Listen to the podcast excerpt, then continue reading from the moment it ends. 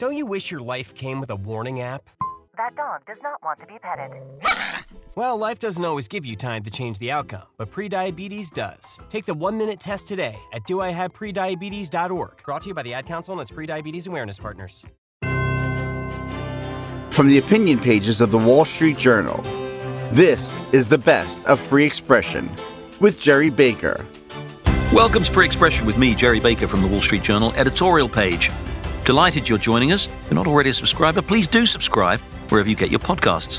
Benjamin Netanyahu joins me now. Prime Minister, thanks very much for joining us. My pleasure. You mentioned Iran, of course, there, and you've talked a lot about it, and there's a lot of concern about it right now here in the United States, too. One of the fascinating things in your book is, of course, you recount your various discussions with American presidents, particularly President Obama, with whom you had profound disagreements on Iran. The Biden administration came in trying to resurrect the J C P O A, the nuclear deal that essentially lifts economic sanctions on Iran in exchange for some, what I think most of us would agree, would say were fairly minor concessions in terms of its nuclear program. That obviously seems to be going nowhere. What's your sense here of, firstly, the threat from Iran, as it, we're getting all this information that it is accelerating its nuclear program, and secondly, what could possibly be done outside a J C P O A-type arrangement to deter them from proceeding with that? Well, first, I think there's a change in Washington as I sense it. I've had direct talks with the uh, U S administration, but I sense a change because of the unmasking of Iran's true nature for the entire world to see, courtesy of the extraordinarily brave Iranian men and extraordinarily brave Iranian women who are fighting for freedom, for basic freedoms. And you can see the horrific nature of this regime, its murderous nature. It's killing them in the streets, and yet they stand up and protest for their rights. And I think that's changed attitudes everywhere, including in Washington, and that's good. We have to understand that the nuclear agreement does not stop Iran from pursuing its nuclear weapons program. It's not only because they cheat, it's because that even if they don't cheat, the agreement says that in three, four years, Iran will effectively have, with international approval, unlimited enrichment capability of uranium, the toughest part in manufacturing nuclear weapons. And in the meantime, they're developing these tremendously advanced centrifuges under the J C P O A that will allow them to enrich the nuclear cores for one hundred bombs. So it really paves Iran's path with gold to a nuclear arsenal, and that's wrong. Now you ask, how can you stop them? First of all, we have delayed them by actions that we took. I don't describe all of them. In fact, I don't describe any of them, except one. I sent the Mossad to the heart of Tehran. It raided Iran's secret atomic archive, bought half a ton of materials to Israel, and we conclusively showed that Iran was lying through its teeth. It was seeking to develop five nuclear bombs already twenty years ago, and it's seeking to do so now. How do you stop them? Well, we set them back, in my judgment, about a decade, but we haven't stopped them. There's only two ways to stop a rogue nation from having nuclear weapons. That is a combination of crippling economic sanctions and a credible military option. When I say that, you should be prepared to use the option if deterrence doesn't work. There have been five rogue states that have sought to develop nuclear weapons. The first, Saddam Hussein's Iraq, was stopped by a military action by Israel. The second, Syria, was stopped by military action by Israel. The third, Libya under Gaddafi, was stopped by the threat of a military action by the United States.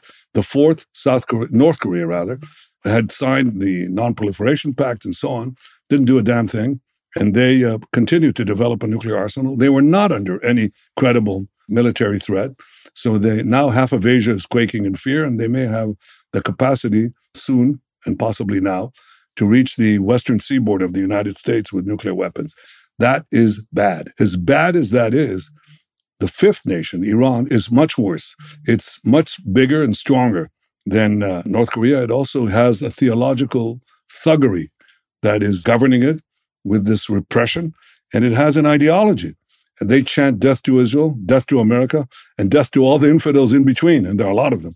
So if you want to protect the peace of the world, not only the security of Israel and the security of the Middle East, but the peace of the world, we must not allow this radical Islamic repressive regime to have nuclear weapons. Everybody will be in peril. How do you stop it? Crippling sanctions and a credible military threat. If you're not prepared to do it, you'll simply deceive yourselves with all these agreements, which they either cheat or keep and get to a nuclear arsenal without having to do anything except wait. We must not let Iran get nuclear weapons. That's my commitment. That's my main reason for going back into the I would say, the messy bog of Israeli politics and climbing back on Disraeli's greasy pole of politics. Right, back at the top of the greasy pole again. That's... It ain't that much fun, believe me. It's not well, that much. You seem to, one, be very successful at doing it, and two, have a strong yearning to keep doing it. So there must be something about it that you find rewarding. But we've seen this extraordinary process in Iran. Very brave people taking to the streets. Probably many of them have been murdered by Iranian security forces. There continues to be, it looks like, you know, serious unrest. And there are some people who think this is a pretty serious threat to the regime. How do you think that affects, uh, again, I know I appreciate you know you haven't formed a government yet, so you're not privy to all of this information, but you're a very well-informed man. You know what's going on. How do you think that affects Iran's government, and in particular this issue of the nuclear program? Is it an opportunity here? Does it actually, maybe does this force Iran, perhaps, as implausible as it may seem, to maybe focus more on the economic needs of its people rather than on developing its nuclear program? Or does it actually represent more of a threat to Israel in that under pressure domestically, they may seek, you know, what often these dictatorial regimes do, which is sort of satisfaction by upping the ante in an international framework? No, I don't. I don't think they seek satisfaction. I think they seek immunity from um, uh, foreign interference and maybe also the appearance of uh, invulnerability domestically by parading uh, nuclear-tipped uh, warheads, uh, the way the Soviet Union did, you know, in Red Square, even though they were collapsing internally. I can tell you that there's a question now, and it's a new one. I think that these regimes succeed to survive as long as they control their stormtroopers. That is, as long as their stormtroopers are not infected by the desire for freedom, as long as they're not assaulted by their families who say, you're killing our neighbors, you're killing other people. When that happens, regimes collapse. Until that happens, they can hold on a very long time, a very long time. I would say that one of the things that really challenges a regime like Iran's is when the citizens can have unfettered information or less fettered information, and they know what is happening. But what is happening in Iran today is truly extraordinary, and I, I must salute these brave people who are basically saying, and th- this is the first time they're saying it, really, since the Islamist Revolution, which is close to half a century now. They're saying, down with this regime. We want freedom. And that's a reason for hope. So what are Biden's re-election prospects? First term, which has underscored how much the progressive left dominates his party, with radical measures on public spending, green energy, and cultural issues like race and gender. Is the country really ready for that again? Or will fear of the alternative prove successful for Biden as it was in twenty twenty? Let's talk about all this. I'm joined this week by one of our most astute analysts of democratic politics, Ruy Teixeira. You, of course, famously wrote the book, you and John Judis, the genuinely seminal work in two thousand two on the emerging Democratic majority, those demographic changes that were going on and that were favoring the Democrats. Now, you know, on one level, obviously, you can look at the popular vote in presidential elections. Seven of the last eight presidential elections elections have been won in the popular vote by Democrats. That does suggest there was a lot to what you said. But at the same time, there's also been this continuously narrowly divided country, whether it's in presidential elections, you know, with the single exception probably of two thousand eight. We've had narrow elections. We've had back and forth in midterm elections, in congressional elections. It continues to seem to me pretty close to a fifty-fifty country. So what happened to that emerging Democratic majority, do you think? Well, again, I have written a fair amount about that, but I think the... Um... crispest way to put this is there was always a working class, particular white working class, Achilles heel in the Democratic strategy that became known as the emerging Democratic majority, the rising American electorate. And John Judis and I tried to talk about this in our book, but it was widely ignored. Given the demographic structure of the country, even though, for example, the white working class vote was declining as a share of voters, it was nevertheless huge. It was super huge in a lot of key states. And if Democrats started losing more and more support among that demographic, essentially would cancel out all the other advantages they were deriving from demographic and other changes in the country. So therefore, they needed to keep, if not a majority share, a solid minority share of the vote that was relatively stable and didn't continue declining. And basically what we saw over time is that they could not do that. Obama did pretty well in two thousand eight. He actually improved among white working class voters. There was a lot of shifts in his favor that were quite impressive, even in difficult states for the Democrats. But it all went south starting in twenty ten. And by the time you got to twenty sixteen, Trump was able to be elected president on the back of shifts of white working class voters toward the Republicans. And now since then, we've actually seen white working class voters to some extent joined by non-white working class voters and being unenthusiastic about the Democrats. This is particularly the case among Hispanics. We also see it among Asians and Blacks. And so you can now cut the American electorate literally by college, non-college. And it tells you a lot about what's going on in the country. If you look at the trial heats of Biden against Trump or Biden against DeSantis, it's really striking that who comes out on top depends on how big the deficit for Biden is among the working class and how big his advantage is among the college educated. Now, the working class is bigger than the college educated. So you can like lose the working class by six points. But therefore, if you do that, you need to carry the college educated by ten points or something like that, right? I'm just making up these numbers, but you get the idea. The Republicans are now, in a, a loose quantitative sense, the party of the working class. So to get back to the Biden twenty twenty-four campaign, what he needs to do is make sure that deficit among the working class is not so large that it's going to cancel out his probable advantage among college-educated voters. And we'll see if he's able to do that. But that, in, you know, sort of in a very thumbnail kind of way is a little bit what the campaign will be about. And back to the emerging Democratic majority, that was always what the Democrats, I think, did not well understand about the opportunities they had in the early two thousands, that it, it did depend on being attentive to what John Judis and I call in our forthcoming book, Where Have All the Democrats Gone? The Great Divide, that's opened up in the country between the college and non-college voters, particularly in key areas of the country, in the heartland, in rural, small town, and exurban America. I mean, this is the Democrats, working class people in these areas no longer see the Democrats as representing their interests in most ways and looking down on them and culturally alien. And that goes along, of course, with the move of the Democrats toward cultural radicalism of various kinds, uh, particularly in the teens and the early twenties. So this is not exactly what we called for in the emerging Democratic majority. We recommended, of course, progressive centrism, but I don't think this is really what we had in mind. How effective do you think have Republicans been at picking up on that white working class vote? I'm particularly interested, obviously, in Ron DeSantis. And we saw last November that extraordinary victory by DeSantis, a twenty-point margin in Florida in what's usually a kind of a purple state. And I'm wondering what you think, what the lessons of that are in terms of what the Republicans are able to do to appeal to those and how effectively either DeSantis or Trump or anybody can be in taking that extraordinary success in appealing to that broad array of voters, how they can do that nationally. Yeah, well, how they can do that nationally is another question. But we do actually talk in our book about the Florida situation as being an exemplar of how Republicans can, as you say, turn a swing state into a pretty solid red state by virtue of taking advantage of Democratic vulnerabilities on cultural issues and governing well and effectively and not treating Hispanic voters like they were, quote, people of color, unquote, but rather working class voters who want to get ahead in the world and aren't particularly culturally radical.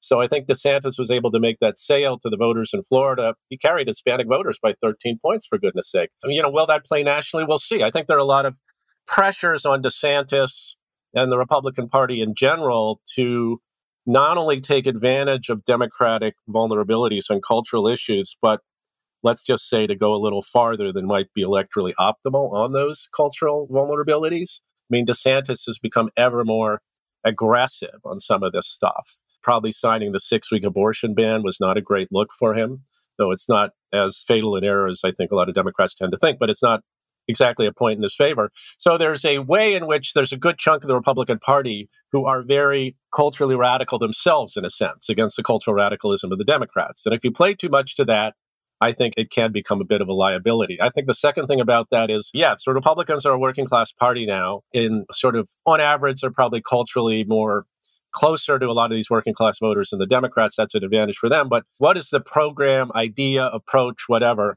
that, you know, is going to redound to the benefit of working class voters in any more material sense? In other words, I don't think you can or should just run on cultural issues. You should run on sort of an economic kitchen table, to use an abused term, program that, that people are going to see as really benefiting them and as a contrast to the Democrats. And I think that's something there's not a lot of agreement on. Look, when Trump ran in twenty twenty, he didn't even have a platform.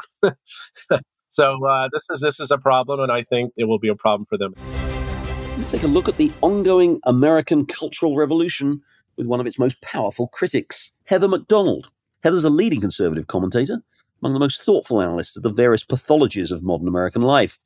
She's developed a particular expertise in crime and urban affairs, but she writes widely about social and political matters. And Heather Mac Donald joins me now. Heather, thanks very much indeed for joining Free Expression. Gerry, it's an honor to be with you. Thank you. Let's start with defining the terms of this cultural revolution that you talk a lot about in the book, that you and I have discussed in the past, and we it occupies our minds. Um, so let's, let's, let's start by defining the terms. And I think what's really helpful in terms of your book, um, your book uh, says how the pursuit of equity sacrifices excellence, destroys beauty, and threatens lives. Let's talk about that concept of equity. Explain, if you would, for us what it means, how it differs from ideas of equality, and what it amounts to in practice. Well, equity is the expectation that every institution should have an exact racial proportion in it that matches the population at large.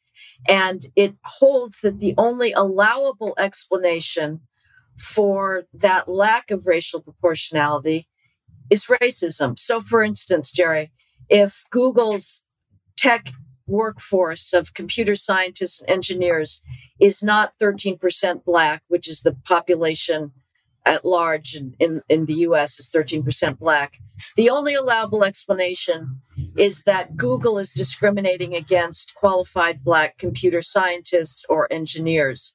Or if a cancer research lab is not thirteen percent Black oncologists, the only allowable explanation for that underrepresentation of Blacks is racism. And so we have decided that in order to engineer this racial proportionality, we will get rid of whatever meritocratic standards stand in the way of, of that equitable outcome. But the fact of the matter is that what is not allowed to be said is that it is not racism that explains that lack of racial proportionality. Our standards are not racist. Our standards are not the problem. There are large academic skills gaps, which mean that you can either have meritocracy or you can have diversity or equity. You cannot have both. And you point out in the book exactly to this point that so when, as you say, certain racial minorities are underrepresented in whether it's professions or um, academic positions or whatever else it is, the standards then under the sort of new rules by which we operate, the standards have to be changed. So we have to get rid of standardized testing. We have to get rid of minimal educational or professional criteria in order for people to have these jobs. As you say, it's essentially, it's the dismantling of the very idea of merit, isn't it? It's profoundly nihilistic. The gatekeepers of our most esteemed and cherished institutions have declared a war on excellence. They have to assert that there is, in fact, no objective difference in skills. And that is preposterous because they have double standards.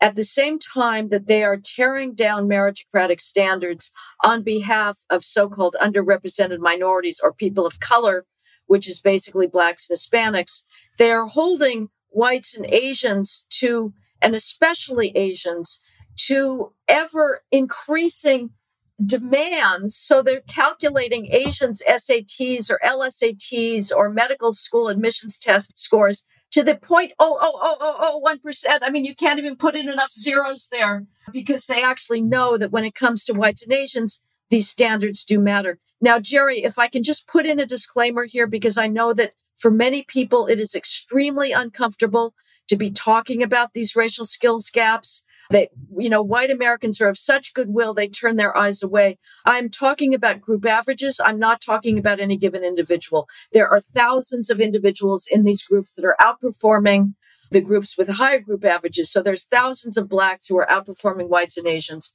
You can't know anything about any given individual, but we have to be talking about these group averages because the discourse of anti-racism deals with group averages and group outcomes. And so if we want to fight back and preserve Western civilization, sorry, we have to swallow hard and talk about the data. Just to be abundantly clear, we're not either talking here, and you're not talking in your book, about innate differences in ability. And there are sort of racialized theories of educational academic ability. There are very controversial theories around that. You're not talking about that. You're saying that it is a fact that, as we can see, whether it's on, whether we're talking about things like educational scores, academic scores, whether we're talking about the incidence of crime, it just is a statistical fact that certain minorities, African Americans in particular, as you say, on average, perform less well on academic scores than whites and Asians in particular, and are more represented, if you like, in levels of crime. And you talk about this a little bit in the book too. That again, that, to, just to be clear, we're not, again, this is not because of some innate characteristics.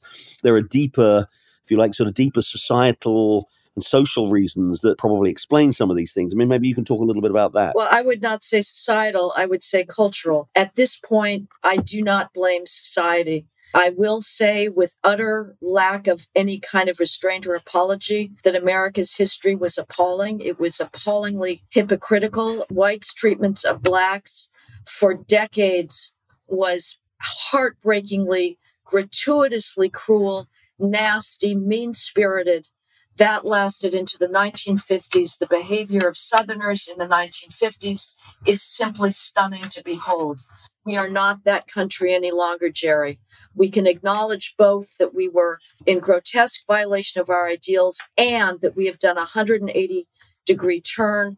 Right now, the reality of our world is frankly black privilege, not white privilege. I don't know of a single black high school student applying to college who would even think of listing his race as white because he thinks that would give him an advantage. But if I were a heterosexual white male and I thought I could get away with it, I would be sorely tempted to put my race down as black because that would give me an enormous advantage in getting admitted. But I would say that the problems today are not societal. We are not systemically racist. We are not discriminating against blacks. The problem is cultural. In the family, in the black inner city family now, you have an ethic that says that to exert academic effort is to act white. Black students who put out an effort are stigmatized. The parents or single parents are not paying much attention to whether their students are going to school. The truancy rate for blacks is, in California, it's four times higher than that of whites. You better believe it is much, much higher than that of Asians. I have observed inner city schools. The students in those classrooms are not paying attention to their teachers. They don't take their textbooks home to study. The parents are not looking to see whether the students are at home at night studying, not running the streets. These are difficult things to talk about, Gerry, but the time for racial etiquette is over because we are now dismantling our institutions on the false premise that it is they that are to blame for racial disparate outcomes. After the break, more of the best of Free Expression with Gerry Baker. Stay with us. Don't you wish your life came with a warning app? That dog does not want to be petted. Well, life doesn't always give you time to change the outcome, but prediabetes does. Take the one-minute test today at do I have prediabetes dot org. Brought to you by the Ad Council and its Prediabetes Awareness Partners. Now back to the best of Free Expression with Gerry Baker. Don't forget, you can listen to the latest episode anytime on your smart speaker. Just say, play the Opinion Free Expression podcast. Now, back to Gerry Baker.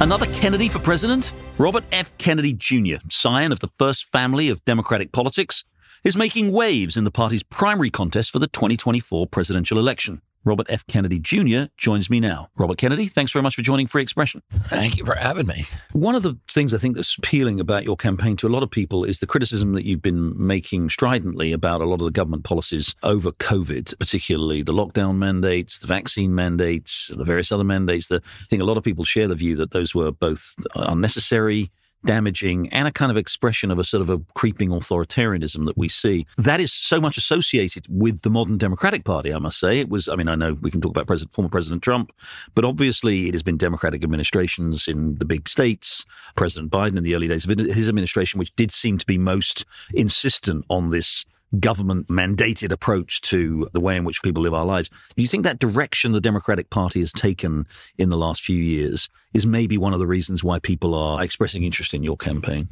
I think it's an issue that more and more Americans are understanding and are troubled by. I've pointed out that it was President Trump, and as you point out, it's kind of the uniparty when it came to lockdowns as it is to war. But it was President Trump who implemented them. And the, the thing is that President Trump knew better. He clearly voiced his reluctance, his reticence about the lockdowns and about some of the other mandates at the outset and about the moves to make sure Americans, to deny access to Americans to early treatment, for example, with hydroxychloroquine and ivermectin, which have turned out to be life-saving remedies. But of course, the Democrats then bought into that too. To me, it's not a partisan issue. It's President Trump implemented them. It cost sixteen trillion dollars to our country. It shifted wealth. four trillion dollars in wealth from the middle class to the super rich. It was an attack on the poorest people in our country. We created a billionaire a day during the pandemic. We allowed Amazon to close down all of its competitors and rake in the cash. The billionaires that had money, like Jeffrey Bezos, and that had their billions before, Bill Gates, Mark Zuckerberg, increased their wealth by thirty percent during the lockdowns. And American children lost twenty-two I Q points. A third of children are going to require remedial education up through high school. And some of them will never recover from what we did to them. And, you know, we shouldn't have done it. It was a bad policy from the outset. I was criticizing those policies from the outset. You know, we should have taken the traditional path, which was outlined in the pandemic preparedness protocols by W H O, by C D C, by the European Medicals Agency, by the N H S in Great Britain. All of them agreed. You do not lock down whole populations. You quarantine the sick. You protect the healthy, but you encourage healthy people to continue to go to work. The impacts of not doing that are cataclysmic, and we saw that. Do you think that some of the, again, what's one of the things that's so striking about your support over these issues, such as maybe excessive corporate power, particularly government interventions, government authoritarianism, it's striking that there's some agreement here on left and right that these, some of these things, although despite the fact that President Trump did do many of those things, he is now voicing criticism about lockdowns. Many on the right, I think, especially, you know, Ron DeSantis and the Republican Party has made his campaign in large part about the record that he had about lifting lockdowns. There does seem to be a kind of a convergence here among your supporters, perhaps people on, you know, maybe more traditional Democratic supporters, along with this sort of so-called populist rights around some of these issues, anti-government, anti-corporate, feeling of sort of remoteness from bigness, a sense of the alienation, if you like, if I can use a term like that, of ordinary people from these big, powerful institutions. Do you think that there is a kind of almost bipartisan, do you sense that there's a kind of bipartisan convergence in that direction? Yes, I do. I think there's a convergence on the left, on the populist left and the populist right. And that, you know, my dad used to look at what was happening in Latin America, where you had this extreme stratification in class, um, where there was huge aggregations of wealth in the oligarchy above, and then you had widespread poverty below and no middle class, and he thought that was untenable. And now we're looking at the same kind of stratification in the United States. My father was leading a populist uprising, but he would look at Latin America and he'd, he'd say, instead of helping the oligarchs and these military juntas share their values, the United States really needs to give aid directly to the poor, to build middle classes in that country. And he said, and if we don't do that, the communists are going to come in, and there, because there's going to be a revolution. There's going to be an uprising. People won't put up with this for so long. And either the communists are going to capture that, or it's going to be captured for the force of idealism. And I see the same thing happening in this country today. I think there's an enormous discontent. People are desperate in the middle class in this country, the, the former middle class. Even people who are fairly wealthy, who live in big mansions, are living on the edge of a debt cliff. They're living lives of desperation, fear, and they all feel that they're not being listened to. And there's going to be a revolution, and somebody's going to capture that, and it's either going to be somebody like Donald Trump, who I think will lead us into a dark place, or it's going to be captured by forces of idealism. And, you know... What does that revolution look like? I mean, what does this populist revolution, how does it manifest itself? What does it result in? How does it change the way this country is run? What do you expect? I think it's the dismantling of this merger, this corrupt merger of state and corporate power, the end of the, you know, of the of the warfare state, of the surveillance state, the end of this permanent, of forever wars that we have, that America needs to start projecting, as China does, economic power abroad rather than military power, which has been a catastrophe for our country, for our national security, and for the safety of Americans. We are not safer because of all these military involvements. We're not more prosperous. former G O P Speaker of the House, and Mitt Romney's running mate in the twenty twelve presidential election. Paul Ryan joins me now. I was very struck. You said right at the beginning of our discussion, you said that our goal should be to get us back to a conservatism of principles and values. And I think that word back will immediately either strike a chord yeah, or yeah, an alarm bell. Yes, okay, fine. No, no, I'm not picking up on that. I'm just saying it's striking that you said that, because I think one of the concerns that people have about Trump, there are a lot of people, I think, out there, Wall Street Journal readers, probably many of them, who don't like a lot of what Trump stood for and said and the way he behaved, and certainly don't want nothing to do with January the sixth and all the election denial, but who did actually think that the Republican Party, and, you know, you were a leader in the Republican Party, you were Speaker of the House, you were the vice presidential nominee in twenty twelve, had actually, for all its great strengths and advantages and virtues, had somehow lost touch with Republican voters, with ordinary Americans. We saw that, you know, when Eric Cantor lost his primary seat famously, and then we saw it, you know, in repeated defeats for Republicans, and of course the rise of the Tea Party and everything else. And so this populism, I know which you have trouble with, this populism arose out of a sense of dissatisfaction with where the Republican Party was going, that clinging adherence to the faith of Reagan-era tax cuts, deregulation, immigration, pro-immigration, pro-trade. I'm exaggerating here deliberately for effect, but a kind of... I'm a Reagan Republican. Yeah, I'm a class. Classical liberal. But it became in the nineties and the early two thousands, the uniparty idea that Democrats and Republicans were both in favor of globalization. Mm-hmm, mm-hmm. They were both in favor of, you know, immigration amnesties. They were both in favor of free trade. They were both friendly, cozying up to big business, and that that needed to change. And I wonder whether or not, and, and I think there's a fear, and when you say something like, let's get back to, to conservative values, there's a fear among a lot of people that the trauma of the last few years, we hope, is past us, that passing that trauma will be seen as an opportunity by many Republicans, for want of a better word, in the establishment, who think, oh, thank God we can go back to yeah. Reagan, no, Bush, it's, it's Romney, a, McCain, whatever. It's a, good, it's a great question. Actually, I've learned a lot in this whole process myself. Changed some of my own views during this process. That's a great setup and a good question. First of all, I was very pleased with the Tea Party. I was part of that Tea Party. I was disgusted with our majority that we lost in two thousand six. I thought we had become this bloated, earmark, big business, crony capitalism party. So I was a backbenching conservative in those days, sort of a Jim Jordan of the time. I'm disgusted with it, and I wanted to get back to our core roots of being a real conservative party. I come from Janesville, Wisconsin. I represent the Rust Belt. Mm. So the people I represented, which much like the rest of the middle part of the country, lost a lot. They lost a lot in the second half of the twentieth century. There are many reasons why they lost a lot, but they lost economic ground. Robots is what we always said in Janesville because of the way the plant ended up changing there. But it was automation, technology, and in trade and displacement and immigration. The Paul Ryan of twenty ten probably would not have acknowledged that. The Paul Ryan of twenty twenty-three does acknowledge right, that. Right. You know, you go through things, through life, and you learn.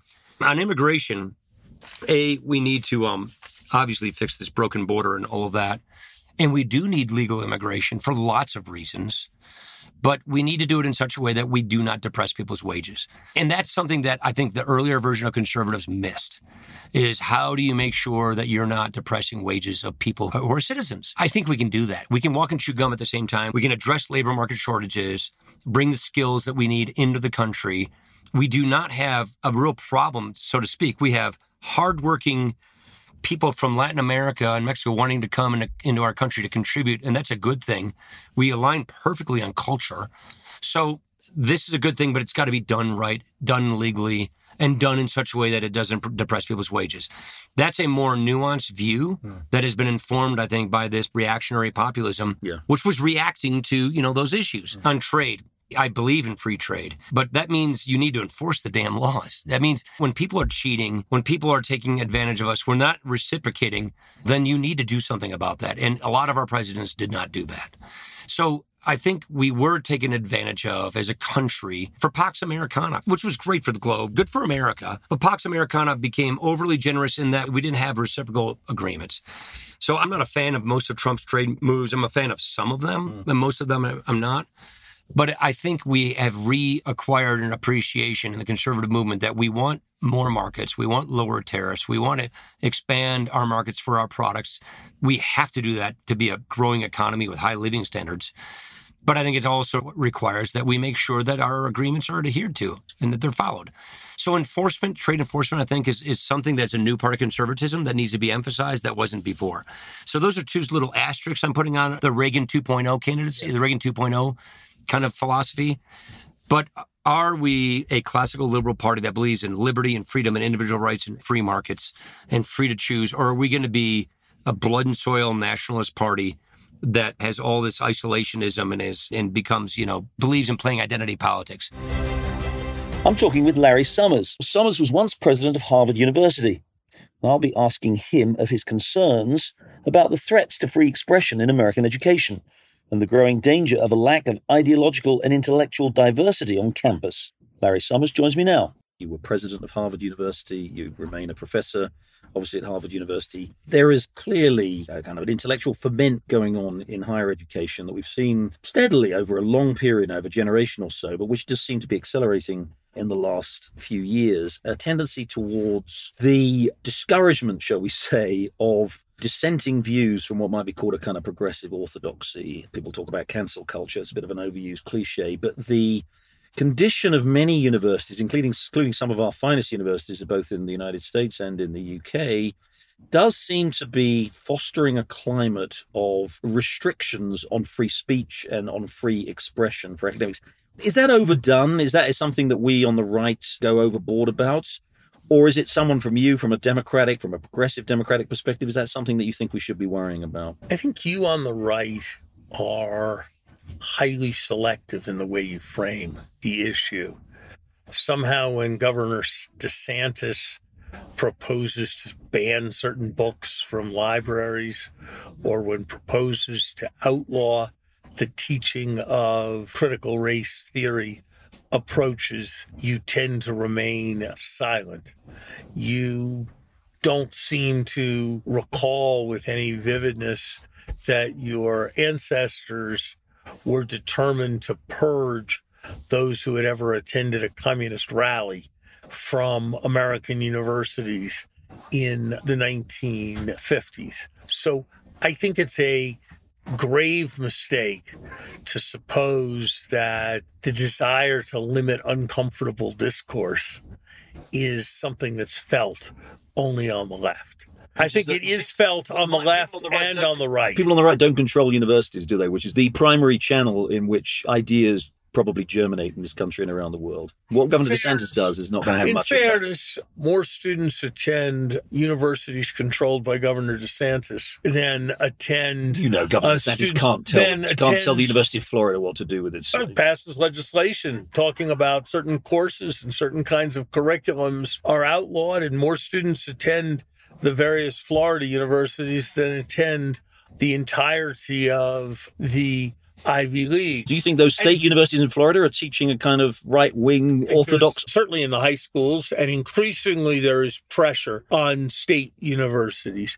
So I think we will all be better on this issue if we approach it not in terms of the content that we like or don't like, but in terms of principles of openness to even debate over ideas that we loathe. And I think there is a serious problem in a number of our elite universities of ruling out in various ways perspectives that are uncomfortable. I always said to students when I was president that if your education does not cause you a number of moments of acute discomfort, your education will have been a major failure. So I do think we should all stand up for the idea that universities should be places that revere thoughtful iconoclasm and vigorous debate, and that we'll probably be more successful in confronting these issues if we recognize that no perspective has a monopoly on sin or a monopoly on virtue. This is not necessarily a completely tightly related question, but do you think it's a problem that surveys, which are pretty reliable, show us again and again and again that in major universities, and by the way, this includes state universities as well as the major private universities, the vast number of academics, the vast preponderance of academics are self-identify as liberals, as progressives, and the proportion who are conservatives is shrinking to a de minimis number. Now, that is not inconsistent with the notion that, that you would allow free speech, but is that a problem? Is the fact that we have such a heavy preponderance of people of a particular ideological disposition in charge of the teaching of our major universities. Is that in itself a problem? Gerry, I'd say three things about that. First, I think it matters what field you're talking about. I don't think it really matters at all whether a teacher of introductory physics is a progressive or a conservative, but I wouldn't say the same thing about history or economics. Second, I think it's important to understand what is probably the most important social process that produces that outcome. And it's this. If you like capitalism, there are a wide range of choices open to you, yeah. including going to work for all kinds of companies. If you are hostile to commerce and capitalism, you have a much narrower range of choices. And I think that helps to explain why journalists are also disproportionately true, um, very true, guilty as charged, prog- progressive. So I think it would be a serious mistake to assume that this represents discrimination.